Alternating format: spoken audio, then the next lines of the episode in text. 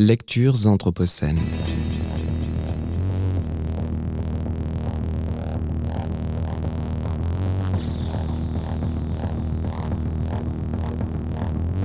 Lecture anthropocène. C'est un récit émouvant que ce roman australien de Lois Nora, Les enfants sauvages, paru en français chez De Noël en 2014.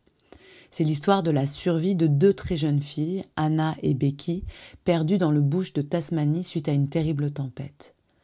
Elles trouvent refuge auprès d'un couple de tigres qui les adopte. Racontée à la première personne par Anna, cette histoire, c'est celle d'un apprentissage d'une vie primitive doublée d'un nécessaire abandon, celui de leurs oripeaux culturels, vêtements, cuisson de la nourriture, rythme diurne, moralité, langage, jusqu'à la bipédie.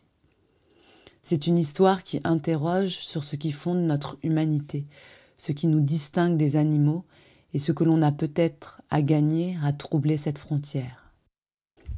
Dans l'extrait qui suit, on est au milieu du récit. Voilà des années maintenant qu'Anna est dans le bush, elle est devenue un tigre. Cette transformation l'a certes métamorphosée elle, mais c'est aussi la relation à son milieu qui a changé. Ses pensées le racontent. Quand je repense à tout ça, je me rends compte que le temps est passé sans que je m'en aperçoive. J'ai fini par oublier ma langue et par ne plus savoir compter. Je remarquais les saisons, l'été et l'automne dans la forêt dans les collines et l'hiver près de la côte. Quatre étés avec passé, ce qui me faisait environ dix ans et un peu plus de onze ans pour Becky. Quatre ans, c'est une éternité pour un enfant. Chaque année passe de plus en plus vite à présent, mais à l'époque, le temps semblait pas avoir de fin. Notre monde, c'était la nuit.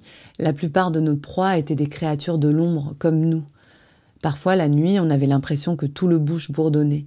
Ça grattait, ça chassait, ça farfouillait, ça se battait. Il y avait des reniflements, des aboiements, des cliquetis émis par des bandicoots agonisants, des Daiserus, des souris, des lapins, des Donards, des opossums, des paddymulons, des wombats, des anticainus, des potoroses et des rats kangourous. C'était peut-être un monde invisible aux yeux des humains, mais pour Becky et moi, il n'avait plus de secret. Je savais interpréter chaque silhouette, chaque ombre, même si l'animal était très rapide. Le jour, les animaux se cachaient dans leurs terriers au creux des arbres. La nuit, tout revenait à la vie. J'ai appris quelle baie était comestible en observant celle que mangeaient Dave et Corinna, et la plupart du temps, elle n'avait pas de mauvais effets sur moi. Par contre, il y avait une sorte de cerise qu'ils pouvaient manger à satiété alors que Becky et moi, on les vomissait. Il y avait un genre de baie aussi tellement poivré qu'une fois j'ai dû boire de l'eau pendant deux jours pour me rafraîchir la gorge. Les baies blanches et violettes étaient bonnes à manger. On attrapait à main nue d'énormes écrevisses dans les cours d'eau. Quand on n'arrivait pas à trouver nos proies habituelles, on chassait des rats. Ils étaient savoureux. On mangeait aussi des champignons qui ressemblaient à des balles de tennis blanches et d'autres en forme d'oreilles qui poussent sur les arbres. On a même mangé des lézards et des varans, et si on avait besoin d'un petit remontant, on léchait les feuilles de sassafras. J'ai appris à connaître mon environnement, les marais, les montagnes, les forêts et les rivières qu'on traversait. J'ai vu des perruches à ventre orange, des roitelets, des méliphages, des réveilleurs noirs, de gros corbeaux, et j'ai entendu le chant d'un oiseau dont j'ai oublié le nom. On aurait dit qu'il sifflotait un air de chanson. Et puis il y avait les odeurs, celles de la merde, de la pourriture, d'animaux morts depuis longtemps ou, depuis peu, des diables qui sentaient la lanoline, des gommiers qui empestaient la menthe, des forêts recouvertes de champignons velus vénéneux qui sentaient l'oignon, d'autres qui puaient le radis, le poisson, l'amande amère et même la pomme de terre crue. Il y avait des champignons particuliers qui brillaient dans la nuit comme des centaines de minuscules lanternes. L'été, les tourbières et les marais se coloraient de fleurs rouges et les forêts étaient tapissées de pétales blancs des gommiers et d'arbustes en fleurs.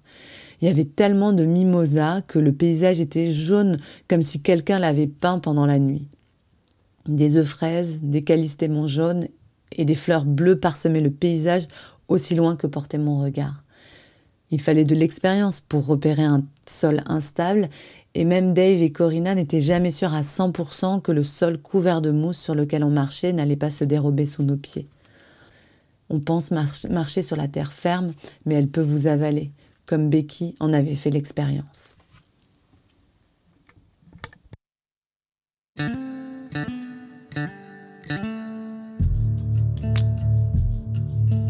Lectures anthropocènes.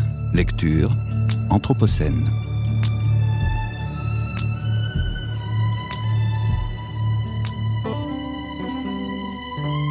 Lectures anthropocènes.